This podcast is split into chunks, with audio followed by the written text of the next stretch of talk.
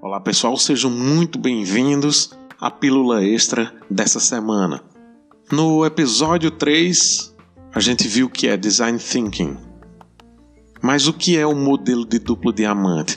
Que relação ele tem com Design Thinking? É o que veremos no episódio extra dessa semana.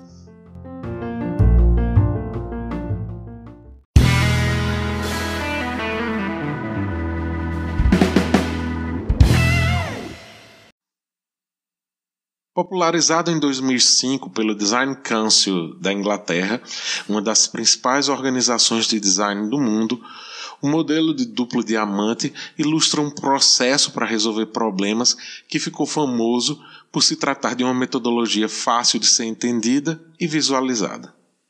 O Design Council realizou um estudo a fim de compreender os processos de design utilizados pelas principais empresas líderes de mercado em seus segmentos, que tem o design como cerne de seu processo.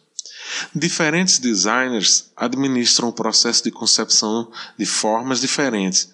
Entretanto, quando analisado o processo de design em diversas empresas líderes de mercado, são encontradas semelhanças e abordagens comuns.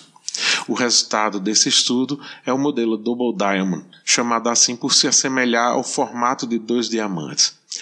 Segundo o site Groove, é que o formato do diamante visto por cima lembra o desenvolvimento de um processo criativo.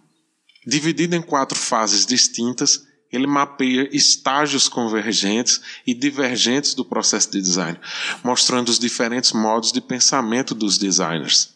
São eles descobrir, definir, desenvolver e entregar. Tudo começa com um desafio de design.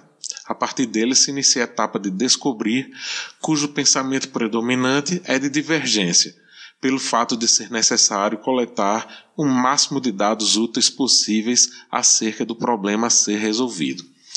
Em seguida, na fase de definir, as ideias começam a convergir e os designers selecionam os dados e percebem quais informações e insights devem ser priorizados. Em desenvolver, mais uma vez o pensamento divergente é ativado, pois é preciso criar muitas ideias capazes de serem confrontadas. As ideias são então filtradas e aquelas inferiores são descartadas, levando adiante aquelas que são mais promissoras. As soluções são então prototipadas, testadas e refinadas. O quarto final do modelo diamante duplo representa a fase de entrega, onde o processo converge, mais uma vez, para a solução final, que é finalizada e lançada ou entregue.